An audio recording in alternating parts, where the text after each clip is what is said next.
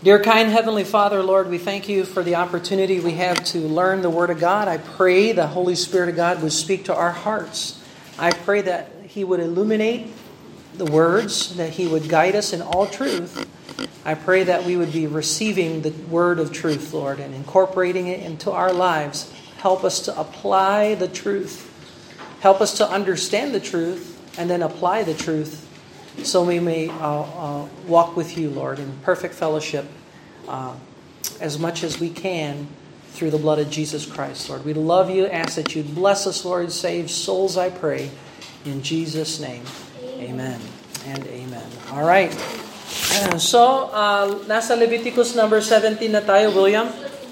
Make sure adults first and then teens and then young people. All right, so sample Bible, page 105. If you have a sample Bible, we're on page 105. 105 tayo sa aklat ng Leviticus, chapter number 17. Leviticus chapter 17. And sa outline natin dito, ops, wag mag- makinig. Sa outline natin dito, we have just finished chapter 16 last Sunday on the Day of Atonement. At tandaan natin, anong ibig sabihin ng atonement? What does atonement mean? Act one meant unity, reconciling, bringing us together. Sinful man with holy God at unity. Paano mangyayari na ang makasalanang tao at ang isang banal na Diyos ay magkasama? How is that atonement possible? Through the blood sacrifice of our Lord and Savior Jesus Christ. So sa pamamagitan ng sacrifice ng Panginoon, kaya pag hindi ka pa nagsisi at tumanggap sa Panginoon, walang, wala kang blood sacrifice na kaaya-aya sa Diyos. Hindi kaaya-aya sa Diyos yung pag-attend mo sa church. God does not accept your church attendance. Hindi ka tatanggapin ng Diyos dahil baptist ka sa pangalan Lumaki ako baptist, lumaki ako, naniniwala ako sa Bible. Eh yung mga demonyo, naniniwala rin yan sa, sa Diyos. Hindi naman sila saved. So kailangan tanggapin si Jesus Christ kung hindi mo pa siya tinanggap. Pagsisihan ng kasalanan, magbaling, talikuran ng kasalanan, iwanan ng kasalanan, at sumunod sa Panginoon tumanggap sa Kanya. So, yung ilan sa inyo, I don't know, hindi ko alam kung save kayo o hindi.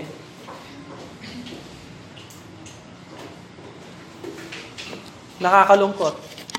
Nag-aaral ng Bible, hindi saved. Walang kabuluhan.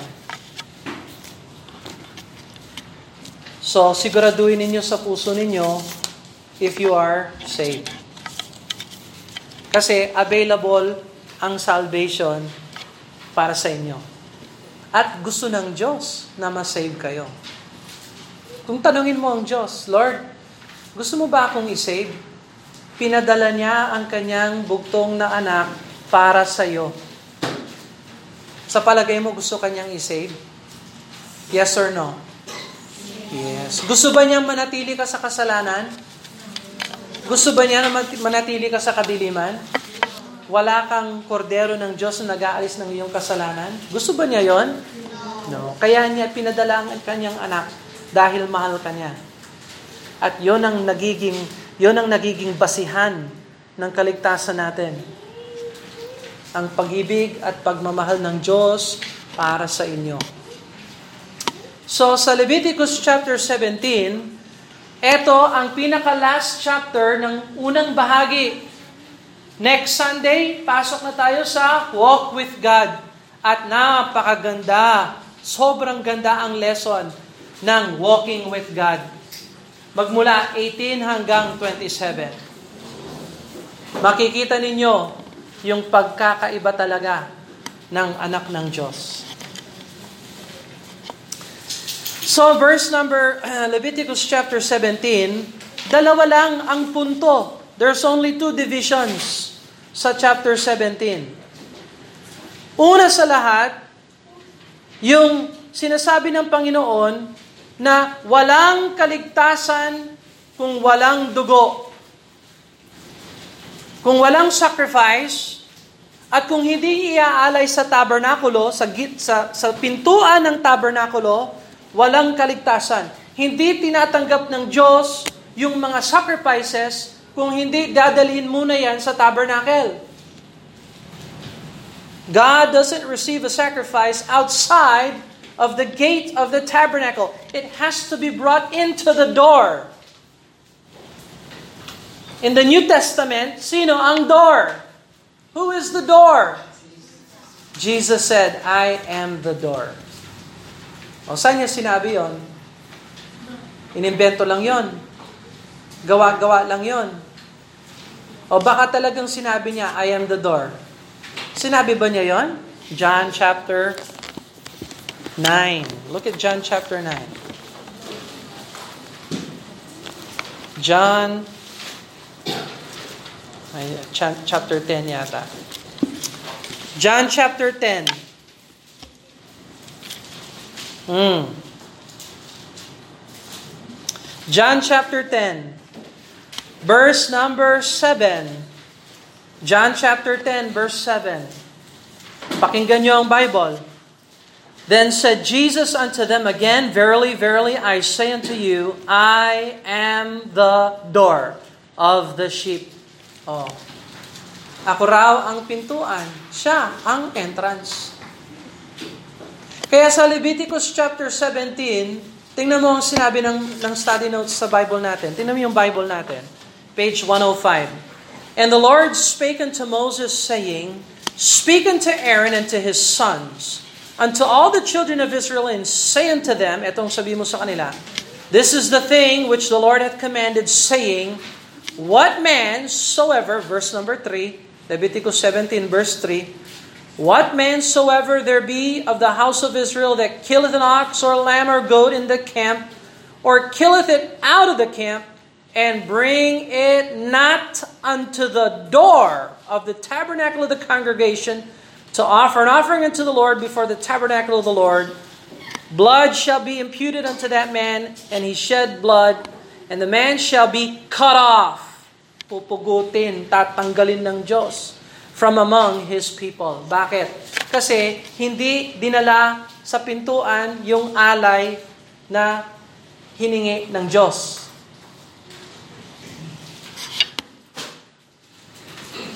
Pupugutin siya, cut off. Hindi na siya bahagi ng mga tauhan ng Diyos, ng, ng Israel, bayang Israel. So, anong lesson ang makukuha natin dito? Oh, sa hindi na tayo, wala na tayo sa lumang tipan. Hindi ito sinulat. Um, this was not written to us. This is written for us. Pero hindi sinulat ito para sa atin. Pero sinulat ito para sa ating bilang Kristiyano, bilang bagong tipan. Anong matututunan natin dito? Hindi tayo tatanggapin ng Diyos kung hindi muna tayo dadaan kay Heso Kristo.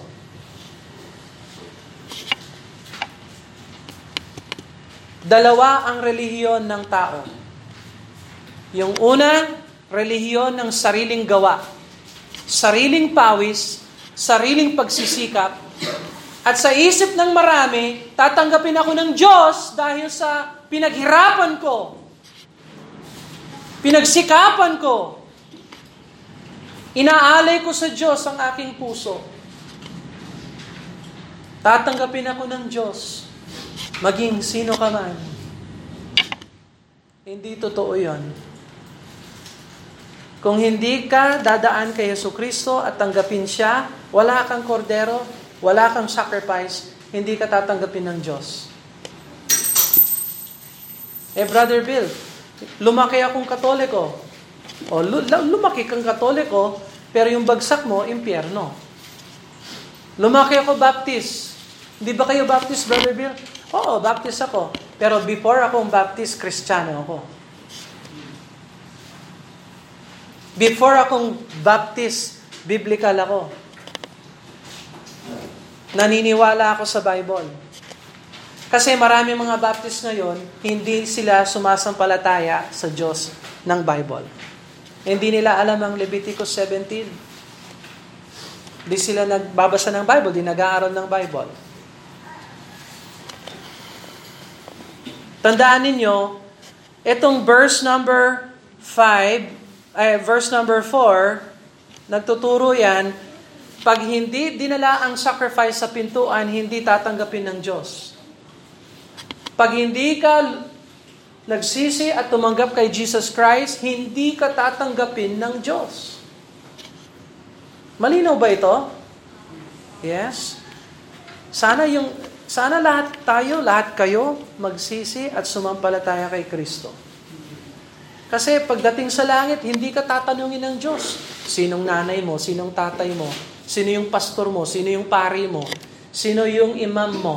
Sino, sino yung pinakikinggan mo? Whatever. Ang hahanapin ng Diyos, ano ang ginawa mo sa anak ko na isinugo para sa'yo?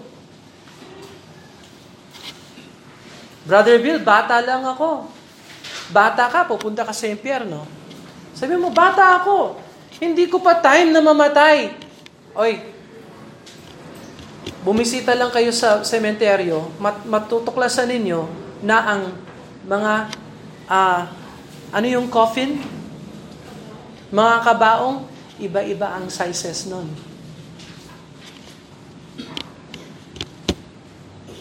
Hindi mo alam ang araw ng iyong kamatayan. Kaya dapat ngayon, magsisi at sumampalataya kay Kristo. Ang problema, ang gulo ng iba, hindi marunong makinig. Kaya ang ganda ng balita, si Jesus Christ ay namatay para sa iyo, sa iyong mga kasalanan, inilibing at muling nabuhay.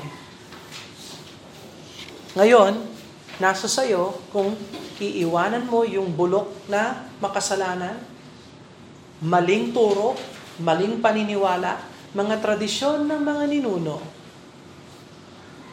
at tanggapin si Jesus Christ. Iiwanan mo ba yung buhay mo at tatanggapin mo si Jesus Christ? O magpapatuloy ka na lang sa ginagawa mo? Sige lang,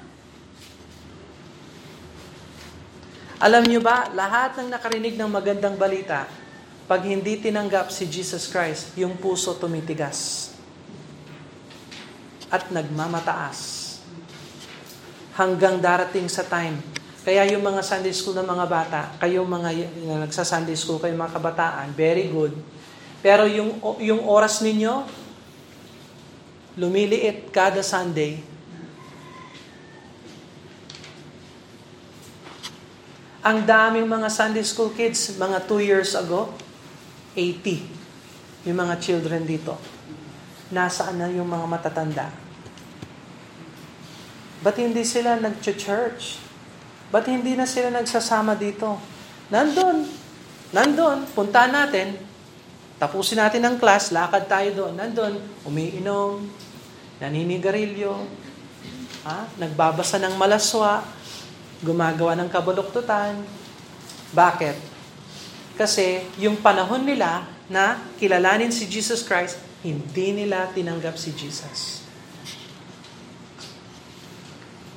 Kaya ngayon, pag nagbibisita ako, tago sila. Nakakatakot ba ako? Thank you.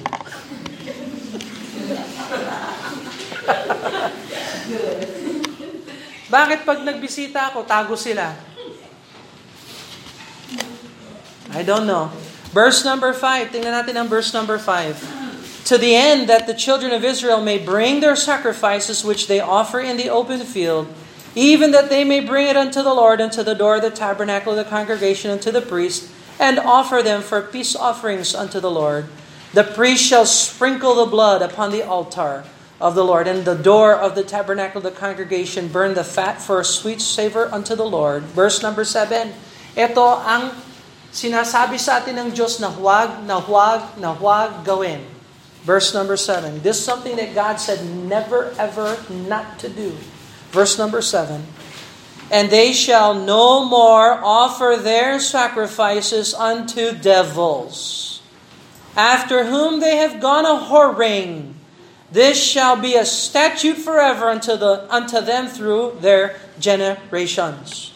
So, ang babala ng Diyos sa mga Israel, wag na wag kayong mag-alay sa mga Diyos-Diyosan. Huwag niyong ialay yung mga sacrifices na ito sa mga demonyo, sa mga Diyos-Diyosan. Alam niyo sa buhay, may, ano, ano kaya ang pinaka masakit na mangyari sa buhay?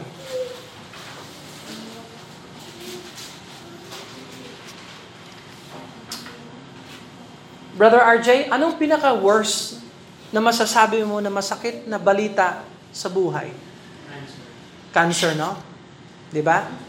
Pag sinabi ng doktor, ikaw may cancer ka at uh, level stage 4 na ito at saka may ilang buwan ka na lang. Siguro, wala na sigurong mas higit pa na bad news kesa sa doon. Pero sa Bible meron. Ano pa? Ano pa ang pinakamasamang balita? Ano pa yung mga masamang balita? Ha? Jello, ano? Oh, halimbawa, yun na, yung terminal, no? Terminal. Ah, ikaw, to, may meron kang ganito, walang lunas, sa buong buhay, o di kaya maikli na lang ang buhay mo. Ano pa? Oh, di ba? Kamahal sa buhay. Pag-uwi mo, Nabalitaan mo ba ito nangyari sa nanay, sa tatay, sa kapatid, sa lolo, sa lola, sa tito, sa tita, sa pinsan, sa kaibigan? Nabalitaan mo ba nangyari? Ano? Namatay siya. What? Kamatayan. Terminal? Kamatayan? Terminal na pakiramdam? Kamatayan? What else? Ano pang bad news? pinaka-bad news na alam ninyo? Nasunugan, no? Hmm. Nasunugan. Bad news. May mas higit na masama doon kesa doon.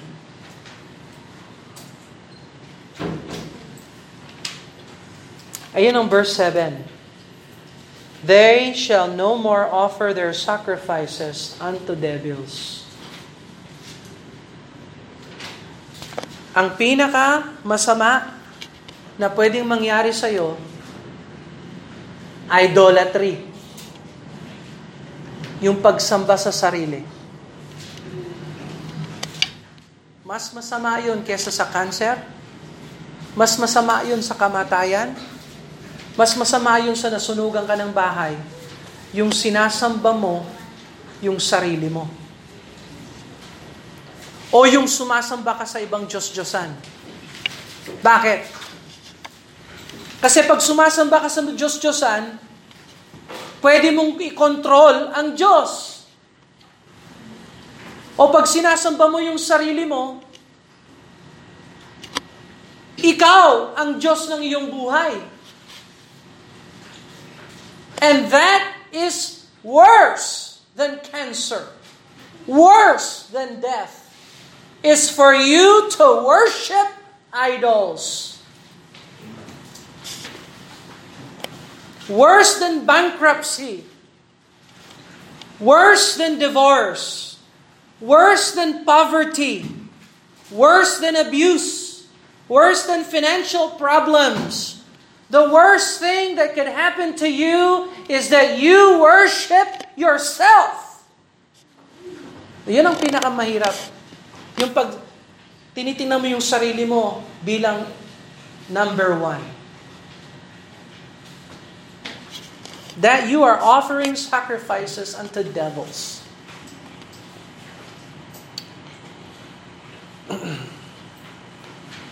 yung pagsamba mo sa sarili o yung pagsamba mo sa idol, ha? 'Di ba ang sikat sa Pinas, idol kita? Idol ko 'yon. Huwag mong sabihin 'yon. Huwag mong i-idol ang tao. Huwag mong i-idol ang sarili mo. In fact, huwag kang magkaroon ng idol. Period. Yung idolatry, nakakasira yan sa pakikisama sa Diyos.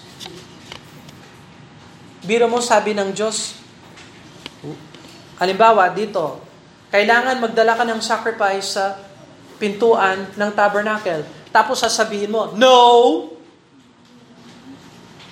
Pwede, pwede bang sabihin ng tao no sa Diyos? Hindi pwede. Pero sinasabi ng marami, No! O sabi ng Panginoon, magsisi at sumampalataya kay Kristo para makapasok sa langit. No! Gusto ko ialay sa Diyos ang aking puso. Hoy!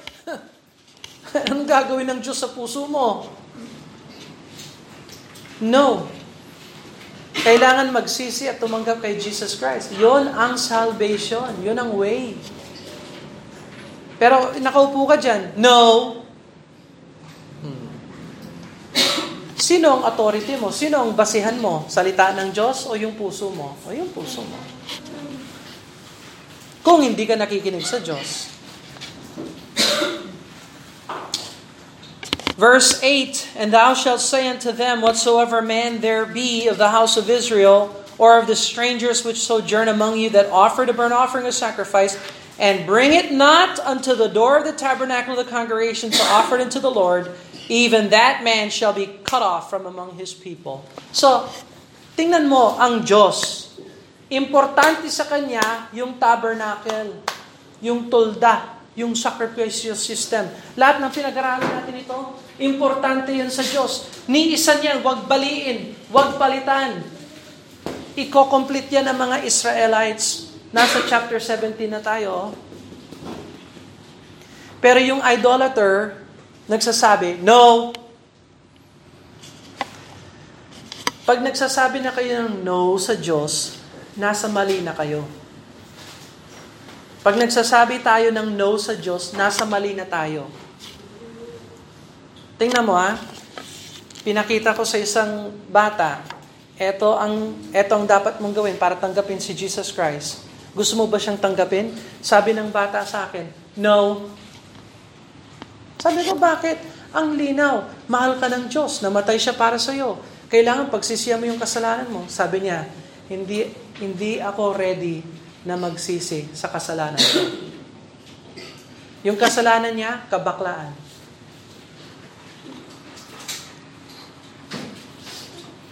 Yes. Sabi ko, ba't hindi ka magsisi? Tanggapin mo si Jesus Christ. Hindi yan para sa akin. Now listen. Pag sinabi mong no sa Diyos, lagot ka. Sino ang iyong manlilikha? Alam ba ng Diyos na dapat matuwid, maging, gusto ba ng Diyos maging matuwid ka o baluktot?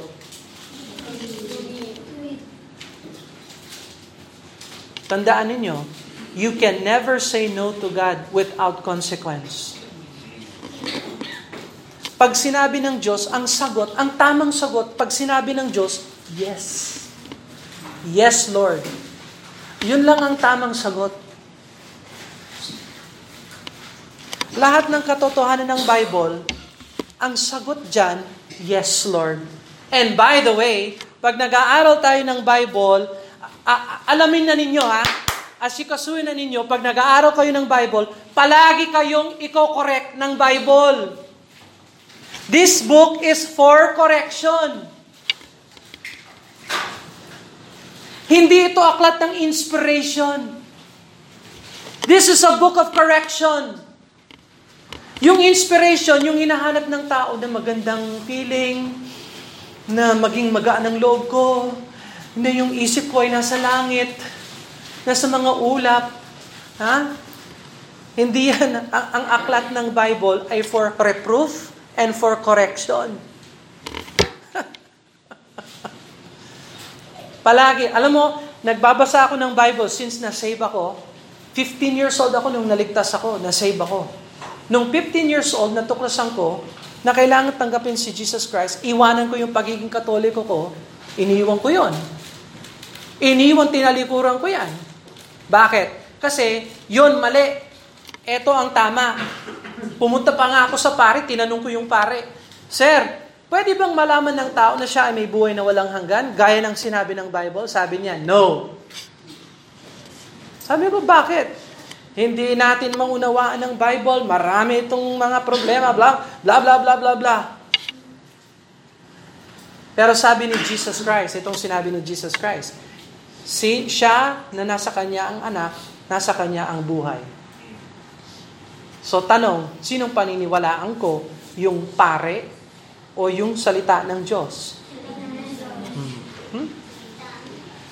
So, iniwan ko yung pagiging katoliko dahil tradisyon yon, relihiyon yon ng pagsisikap at pagiging uh, maayos sa harapan ng Diyos sa pamamagitan ng pawis at gawa ng laman. Hindi yung katanggap-tanggap sa Diyos. Alam mo, nung nasave ako nung 15, Basa ako ng basa ng Bible. Palagi akong kinokorek ng Bible. Never pa ako dumating sa punto na hindi na ako kinokorek ng Bible.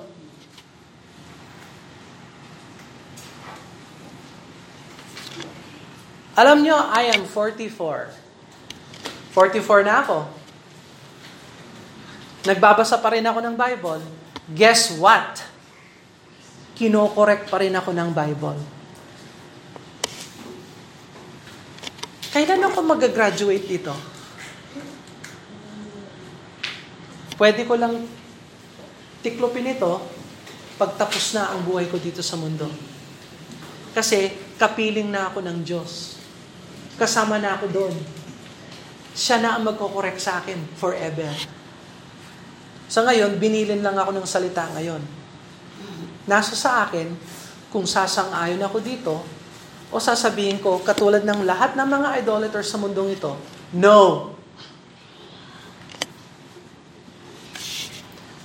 Second point, verse number 10, ito yung pangalawang punto ng chapter 17, hindi pwedeng kainin ng dugo.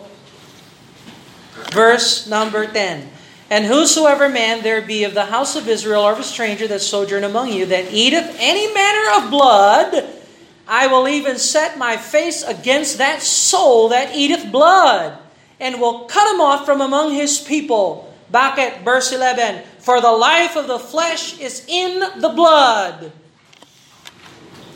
So alam nyo, yung mga pagano nung kapanahonan ng Israel, alam nyo yung ginagawa nila? Kumukuha sila ng pusa, Sumasamba sila kay Lucifer, kay Satanas, tapos gigiitin nila yung leg ng pusa, iinumin nila ang dugo. Sabi mo, Brother Bill, ang sama niyan! Yak! Yung ginagawa yon ng mga pare ng mga pagano, pagan worship. They drink and consume blood Sa isip nila, pag kinu- pininom ko itong dugo nito, may, may kapangyarihan yung dugo. Pumapasok yung energy sa akin, meron akong kapangyarihan. Yan ang isip ng mga idolaters. Pero ang sabi ng Diyos, huwag ninyong kainin ang dugo. Respetuhin ninyo ang dugo dahil ang buhay ng laman ay nasa dugo. I have given it upon you at the altar to make atonement for your souls. It is the blood that maketh atonement for the soul. So kailangan talaga ng dugo para matanggal ang kasalanan, para makisama, makiisa sa Diyos. Sa pamamagitan ng dugo. Tanong, kaninong dugo ang pinag-uusapan ng Bible? Yes, ang dugo ni Jesus Christ. Kaya siya namatay bilang kapalit natin, bilang tubos, dahil doon sa krus, binuhos niya ang kanyang dugo. Kasi alam ng Panginoon yung Leviticus 17, pag walang sacrifice ng dugo, walang pag-aalis ng kasalanan. Page 848 sa Sample Bible. Page 848. Page 848. Matthew chapter 26. Page 848, Matthew chapter 26, verse 28. Matthew chapter 26, verse 28. Matthew 26 and verse 28. Page 848, ha? Matthew 26, 28. For this is my blood of the New Testament, which is shed for many for the remission of sins. Ah, kaya pala inialay ni Kristo bilang sacrifice ang kanyang dugo ay para matanggal ang ating mga kasalanan. Tingnan mo ang page 1039. Page 1039. Look at Hebrews chapter 9 and verse number 14. Hebrews chapter 9 and verse number 14. Hebrews 9 verse number 14. Page 1039. 1039. Hebrews chapter 9 verse 14. How much more shall the blood of Christ, who through the eternal Spirit offered himself without spot to God, Purge your conscience from dead works to serve the living God. So inialay ni Kristo ang kanyang dugo at yung dugo niya ay pwede mong makamtan sa pamamagitan ng Espiritu Santo.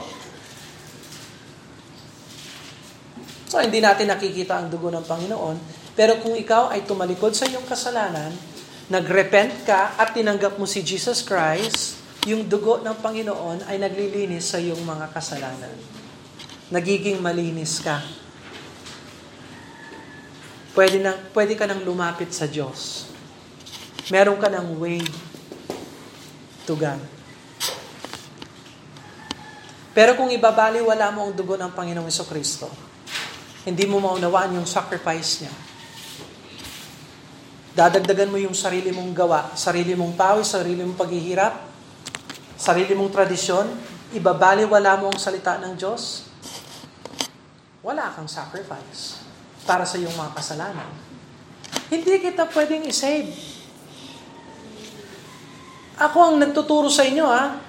Ako ang Bible teacher ninyo. Pag dumating ako sa langit, hindi ko pwedeng kausapin ng Diyos, Lord, tanggapin mo, tanggapin mo si Stephen. Lord, tanggapin mo siya. Papasukin mo siya sa langit. Kahit anong gagawin ko, hindi ko pwedeng hindi ako pwedeng magligtas ng kaluluwa. Kaya dapat si Stephen lumapit na kay Jesus at tanggapin si Jesus. Kasi pag si Stephen tumanggap kay Jesus Christ, tatanggapin siya ng Ama alang-alang kay Kristo. Malinaw ba yan? Yes, I hope so. I hope so. So yung blood hindi pwedeng inumin, kainin. Ay yung simbahang katoliko ngayon, anong sinasabi nila? Ito ang katawan ni Kristo. Ito ang dugo ni Kristo. Kinakain. Bawal. Ay ano? Verse number 11. 17:11.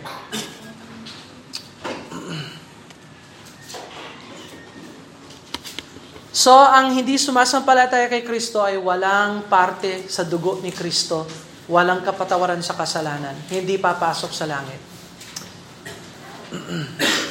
so, ewan ko sa inyo, na yung dugo ni Kristo, available ba yan ngayon? Yes.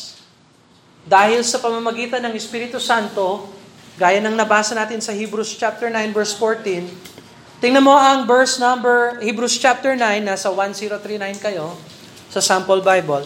Hebrews 9.22. Look at Hebrews chapter 9, verse 22. And almost all things by law purged with blood, and without the shedding of blood is no remission. Hindi ho pwedeng matanggal ang kasalanan kung wala ang dugo. Kaya, napaka-importante ng sacrifice ni Jesus Christ. Available siya ngayon. Alright. Verse number 12. Balik tayo sa Leviticus chapter 17. Nasa verse 12 na tayo. Therefore I said unto the children of Israel, No soul of you shall eat blood, neither shall any stranger that sojourneth eat blood, neither shall any stranger that sojourneth among you eat blood.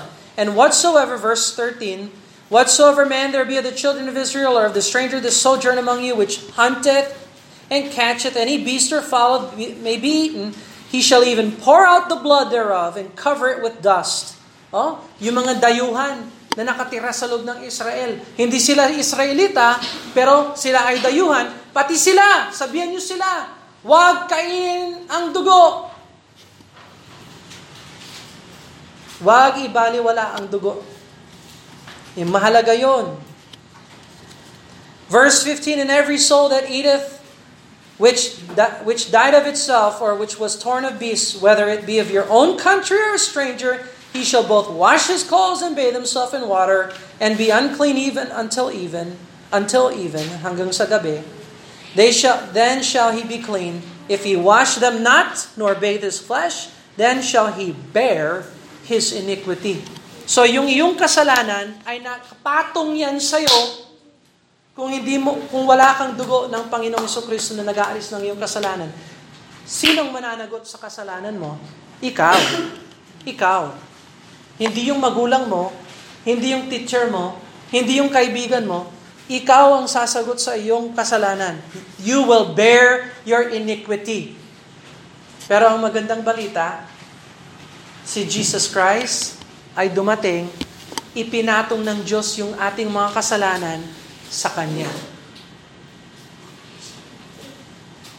Hindi na ikaw ang sasagot sa iyong kasalanan. Meron ka ng tagapagligtas. Kung tunay na nagsisi ka at tanggapin si Jesus Christ. Would you bow your heads and close your eyes?